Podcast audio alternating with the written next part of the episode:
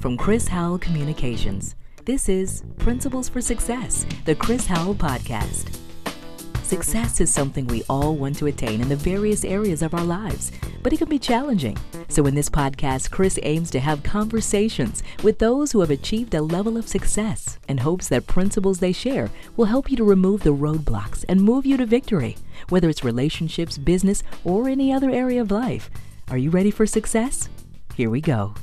Thank you, Joy, for the great introduction. And to you, thank you for subscribing to this podcast. I am Chris Howell, and I'm grateful to you for spending the next few moments with us as we share principles for success. Please remember to log into iTunes and rate the podcast and leave us a review.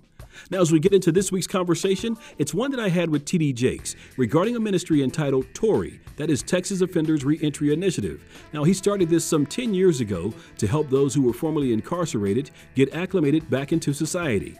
We also discussed his latest book, Destiny Step Into Your Purpose. Now, you're likely going to need paper and pen because you're going to want to take notes. As only TD Jakes can, he certainly shares a number of principles for success. Now, let's get to it. Tell us, who is TD Jakes? That's a very interesting thing. I think you spend your whole life discovering that. I think at my core, I am a communicator, um, a thinker, um, a lover of people, uh, somebody who really tries. If I can't help you, I don't bother you. You know, and uh, very, I, I, consider myself a very simple person, but my life is quite complicated. It's yes. got uh, many tentacles to it, and I have varied interests and multidimensional in terms of my focus and aspirations. Yes. That being said, you have a lot of areas of responsibility. Let's dig into this a little bit and talk about those responsibilities. Yes. One of which is you're the founder of TORI, the mm-hmm. Texas Offenders Reentry Initiative, a program you started back in 2005. Well, you know, we had to do something. To be honest with you, we had uh, put satellites into prisons all over the country. We had ministered to inmates to the degree that when they were getting out of prison, they were coming right to Dallas to the Potter's house. Yes. And I soon learned that the local church atmosphere, while it enhances the spiritual development of any person, it didn't really get to the specificity of their needs in particular. Mm-hmm. So we had to develop a program that would help them to better re-enter life more effectively. Right. And so we developed the Texas Offenders Reentry Initiative yes. and started it with just church funds and funding it as best we could we really didn't have the resources to do it like it needed to be done, but we did it to the best that we could. Mm-hmm. And gradually, as we rolled along, other people started joining in and standing with us so that we could uh, return fathers and, and mothers, yes. actually, uh, back to their children again and kind of rebuild the family, which rebuilds the community. Absolutely very important initiative that you've got there. Just recently celebrated a 10 year anniversary. Yes. Congratulations on that anniversary. Thank you very much. I mean, 10 years of impacting lives of some 10,000 adult male and females uh, have been uh, impacted through this program, thereby touching 10,000 families or more Absolutely. as a result of that. You know, and, and it's no quick program. It's not a 30 day, 90 day program. They have to be in this program for at least a year to graduate. Uh, some of them have been in there two years, depending on what their need assessments were. There's a lot of challenges that face these people during this yeah. time. And it's not just them, but it's about their children, it's about their peripheral family and how they engage anger management. We deal with domestic violence, we deal with criteria for GED, we help yes. them to get employed, find appropriate housing, because there are very few people when you get out of prison that will, will let you rent from them. Yes. So we, we drop you off uh, off the bus stop from being incarcerated and say to you, now, you know, reach the American dream, but we won't hire you yeah. because you're an offender. And we won't give you a place to stay because you're an offender. And sometimes you can't get the basic services because you're an offender. And by the way, you can't vote in many states because you're an offender. Right. So politicians don't pay them any attention they can't add any value to the home because they can't get a job, can't get a place to stay, and many times have lost their home while incarcerated. Yes. So we create a quagmire of such massive dimension that the persons become hopeless and enter back into crime and violence just to survive. Mm-hmm. TORI is a stopgap in between that. Yes. And it is one of many programs that we need in the country to, to help change things. Yeah. I would say you certainly you're creating change in the fact that it's a holistic approach. That's what I appreciate most about TORI, because there are a lot of programs out there that try and serve the needs of those that have been formerly incarcerated. But many times you go here to get housing, you have to go here for spiritual guidance, and you have to run all over town to exactly. get that help with no or, money. yeah, you yeah. know. So with Tori, it's this holistic approach that I think, I mean, it has allowed you to have the success that you had. Would it's, you it's made a big difference, Chris, and and the fact that we don't have the TORI offices here at the church. Mm-hmm. But we're down in the community on ground level zero in fairly rough neighborhoods, but accessible so that they can get to it. You're talking about going here and going there. They don't have any money to go anywhere. So we had to go where they were. They didn't have the money to come to the church. We had to move our facilities within their reach so that they could access the programs and be committed to them. And the, the amazing thing, they were committed. Many of them go all the way through the program. Mm-hmm. And this type of graduation is an applaud. It is uh, a moment to commemorate stick to itiveness, as my old pastor would say, and, and the tenacity that it took to finish something, many of which this is the first graduation service they've ever been in, 40, 50 years old. And this is the first time they've had a cap and a gown on. Yeah. I mean, you talked about your love for people. I mean, is that what you feel birthed this whole thing, the love for people? My love for people and my disdain for a system uh, that has become an embarrassment to the world. Our criminal justice system is reprehensible. And, and if you don't touch it, you won't know it because you don't, you don't deal with it. But we incarcerate more people than all the countries of the world combined, right here in the US. We outdo all of them combined. We've turned it into big business. We've got prisons that are on Wall Street. And it's just terrible because when you look at these fatherless kids and you start talking to men about being good fathers, you can't be a good father if you're in jail. Yeah. You can't be a good provider if you won't give me a job or won't give me a place to stay. So they're trapped. And uh, my pain over the system and my love for the people is really at the foundation of why TORI exists today. Yes. Well, thank you for uh, starting this organization.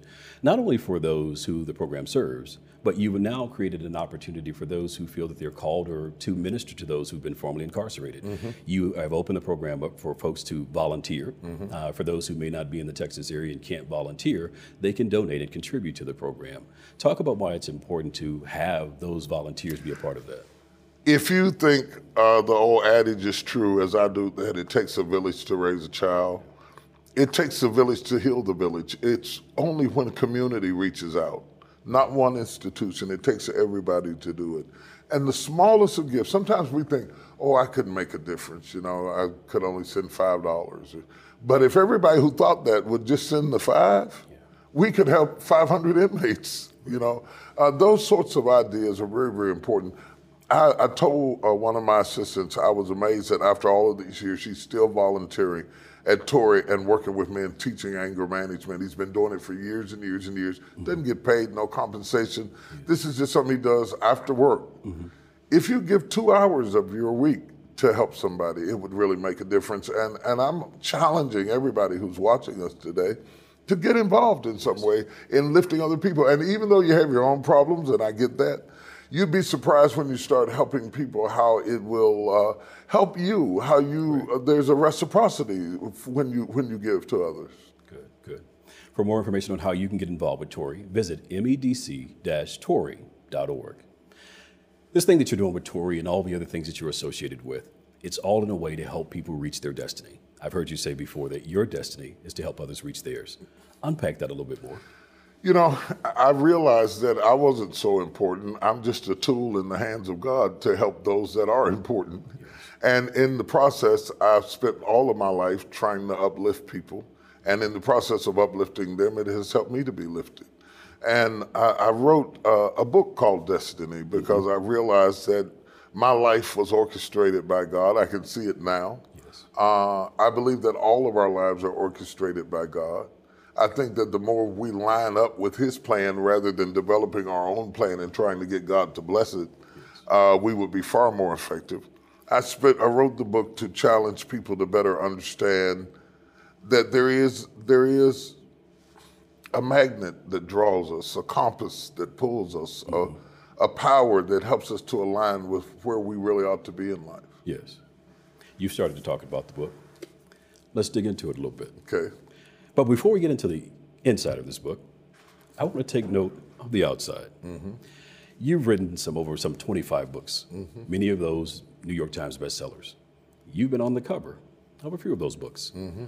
But as I look at the cover of this book, and look into the eyes of the guy on the cover of this book, mm-hmm. I can't help but think that this is a guy at this time, in this space, who feels that with the help of God, he truly is walking out his destiny. This is a guy whose sky is a little bit bluer, mm-hmm. whose water is a bit more wet. You tell me if I'm reading too much into it. No, I'm, sure. I'm, I'm, amazed that you saw that much in it. But that's true. I think I'm a different person. Uh, I've learned a lot. I've been exposed to a lot. Wow, I've, I've been around the world and, and, touched people that that from people on death row to the inauguration of several presidents. Yes. Uh, you can't have those moments and not be changed by them. Hmm. You know, uh, I spent many of the hours that I write about in the book with Mrs. King, listening at her tell her story. Yes. looking at pictures that have never been released and, and hearing her talk about the force of the bombs that knocked them back into the kitchen and what that felt like. It, it, those are gifts, Man. You know? Yes. And, and so the eyes that you see staring back at you out of that book are eyes who have met witch doctors in Ghana, who have been up in the hills of West Virginia with snake handlers, who have been the guest of kings and princes around the world, literally, and and learn some things that I want to put in the hands of people who may not have those experiences. Yes. Who may not be uh, in the back room before uh, Whitney Houston's funeral, and, and, and see the atmosphere in the room or at the National Cathedral with the president and the vice president in the middle of a national tragedy. Yes. It is not the moment that I can give you, but the wisdom that is extracted from those moments, mm. I can print into that book and, yes. and share it with you. Your story may not be my story, but it may help to facilitate your story. Mm-hmm. This book and the thoughts therein is designed to be the wind beneath your wings. Yeah. I have nothing to prove now. Mm-hmm. Uh, I'm a grandfather, you yes. know. Uh, I'm at the stage in my life where if I haven't done anything by now, I'm not going to do it. Mm. But with the strength and the power that I have left, I want to make it easier for those that are coming next or in the middle of their stride mm-hmm. or have fallen off their horse yes. to get back up again. I certainly see it as that. After reviewing this book, I see this as a, a manual, if you will, a set of instructions uh, to truly help us step into our purpose. So thank you for writing the book. My pleasure. It's almost like you've been looking at my notes. you talked about that opportunity that evening, this uh, afternoon with uh, Mrs. Coretta Scott King. Mm-hmm. I want to go back to that because you cover that in such detail. Mm-hmm. I mean, obviously this was several years ago, but you cover it with so much detail as if it happened yesterday. You talk about the fact that you asked her a question, and her response to that question took your breath away. Yeah. Share with us the question and what transpired afterwards. I wondered why she never married again. You know, uh, she was a fairly young woman when Martin died, and uh, I thought it was amazing that she never married, and as far as we know, as far as I know, never really dated uh, again. Mm-hmm. She said that it was her destiny to play that role, yeah. to be his wife she said that Dr. King was a tough act to follow. and I certainly concur with that. You know, how, how do you come behind the, Yeah. Know? And uh, that she accepted that as her assignment in life. She knew clearly mm-hmm. what she was here to do and to be in a way that I think few people do. Can you imagine the seduction of being Mrs. King? Uh, and to have that king name, to take it and exploit it in some way or use it in some way. Uh, and yet she, she remained classy mm-hmm. all the days of her life because she knew who she was. Yes. And I wrote about it with passion. Mrs. King was a schoolmate with my mother. Mm-hmm. Okay. So they both went to Lincoln High School together in Marion, Alabama. Yes. And I grew up listening at my mother talking about, as my mother would say, how Coretta could sing. Uh-huh. And she had a beautiful voice, you know. And, and so we had the same memories. She knew all of my aunts. She knew where my grandmother lived. She, we, we had so many memories together. And, and as, as uh, a child of an Alabama woman, to sit uh, with a woman who was born in Alabama and share some of those memories and collect some of those memoirs. Uh, I wrote about them to share them with people who deeply need to appreciate that all of us mm-hmm. have something to do that may be hard and painful. But if you know who you are and you know whose you are, you can not only do it, but you can do it with the grace and dignity that stops you from searching for other assignments because you're comfortable in your own skin. Man. Yeah, and you talked about that, how she could have done a number of things. In the book, you detailed that out. You shared things with me that I didn't know about her. Right. Uh, you know, so that's the way you unpacked that was just so profound, and the way that you just remembered every detail of that. And I said that, and you talked to earlier about how you've traveled all over the world. You've sat with presidents and kings. The first thing out of the book is that afternoon with Mrs. Coretta Scott King. Yeah, yeah, I'll never forget it. Yeah. Uh, I learned so much uh, talking with her. I learned so much about people by watching how the world handled her, watching how our community handled and sometimes mishandled her.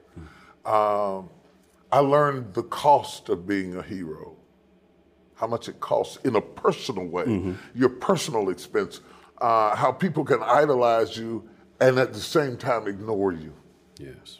It's shocking how the how you can be well thought of and still be neglected. The oxymorons of of, of success.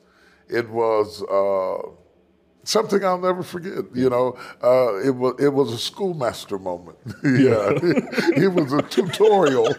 Yeah, uh, that and and and and meeting with Rosa Parks. Uh, I can still feel Rosa Parks' hands on my head. As she patted my head, she was in a wheelchair.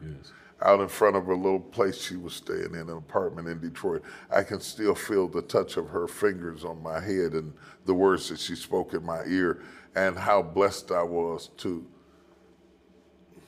to fondle history, to to be touched uh, by somebody who who stood for something. Yeah. It was it was. Man. yeah. yeah, you, you give us those type of moments in great detail in here. this book is on the heels, or your New York Times best-selling book, Instinct. yeah. I love how you lay out the fact that instinct is how we are wired, but destiny reveals why we're wired the way that we are. Exactly. Talk about that some more. You know, if I wire a lamp and do it exactly right until I find the plug, it will never shine. And we do all of these things for self development, and that's what Instinct was about finding who you are at your core and finding out your gifts and talents. But if you don't find the plug, you'll never shine. Destiny shows you how to be grounded into a place where you fit, uh, how to resist the urge to run, because we are such runners. And sometimes we run from our own destiny. Uh, I cannot tell you how many times, Chris, God had something for me that I didn't choose for myself. Uh, the moments in my life that I thought I was too small to stand that tall. Uh, opportunities that came to me that scared me to death and yet allured me like something you would not believe. I'm, I'm, I'm in the middle of one now. And, and that allurement and that intimidation cohabitate in the same room. They're roommates together. And so you can you can be drawn towards something and yet be horrified by it. And so I begin to talk to people about that, what goes on inside Yes. uh, of people who are drawn toward destiny. And, and it's I'm already excited. There's so many people. There's already a great buzz about the book. The book is already being pre-ordered everywhere, and and it's exciting to see uh, that that I can have that kind of conversation with people that I may never get to meet. Yes. Chapter three certainly resonated with me. You talk about how we can, how we can I want to hasten the process to destiny, and how we try to avoid the steps. You know, uh, I did that mostly for millennials, uh, but it applies to all of us. Yes. I think that uh, a lot of times young people are attracted to the goal. They're attracted to the trophy, but don't want to run the relay. Yeah. Uh, they want the commendation, but they don't want to put in the sweat. And and it, it sounds like a criticism, but it's more of a critique, as it were, because the real gift is never the trophy. You'll leave it on the mantle and forget it was there. The real gift is what you learned while you were running the laps. Yes. It is the process. And so when I start talking about destiny steps and stepping into your future, everybody's excited about getting to the future, but what I'm excited about is the steps along the way. That you could never take away from me. You could steal my trophy. Right. You, you know, you, you, you, you could you could just uh, OJ had his trophies taken, but you could never take away what he learned while he was on the field. Those things nobody can ever take from you. Those moments in your life where you scuffled and struggled and had to pull yourself up, that's the real treasure of life. And I, you see how I'm getting passionate about it. Yeah. But, but, but It's good stuff. We like it. Yeah, more, It's, more. it's, it's, it's really important that we are not so goal oriented that we ignore process because the process brings its own gift. And I found that if you give people the results before they had the process, hmm. they'll end up losing it. Hmm. Yes. What gives you the ability to maintain it is building it yourself. Yes. And so I, I have a strong conviction uh, about due process. I, I don't believe that it is important what you give to your children as much as what you leave in your children. Man. If you give more to them than you gave in them, they will waste everything you left to them. That's good. You talked about that, uh, that whole thing of respecting the steps and establishing order. And one of the things you mentioned is when your life is ordered, setbacks and disappointments are regarded as commas and not periods. Absolutely. That'll preach on a Sunday morning at 10 o'clock. huh? yeah, it, it, it, it, it is. I learned more in the setback than I did on the freeway. yeah. you know, I did. I learned so much at the, at the breaking points, at the giving up moments, at the moments that I literally thought I would die, but I didn't. Yes. I really thought this was the big one. You know, for example, this is the big one, but it wasn't. Yes. And and having crossed to the other side of it, it gave me far more than it took from me. It really, really did. The, my strength is built on my struggles. Um, I can fight what's in front of me because of the things I fought behind me. Mm, I have to watch it because I will get happy right now yes. and ruin the whole interview because that is that is the substratum of my belief system. Yes. And you share so much of that in the book. And thank you so much for being so transparent and just sharing all that you shared. I mean, again, it truly is, I believe, a manual blueprint for us to step into our purpose. As we close, we open with talking a little bit about you. I'll close with one question What's the best advice you've ever received? Wow. To thine own self be true. To be to be true to yourself and true to your core and true to your values is my highest aspiration. All right. TD Jakes, thank you so much. Been a real pleasure. To learn more about Principles for Success and Chris Howell Communications, visit chrishowellonline.com. Once there, access our media archive and find out about the other ways that Chris Howell Communications can inspire, impact, and inform.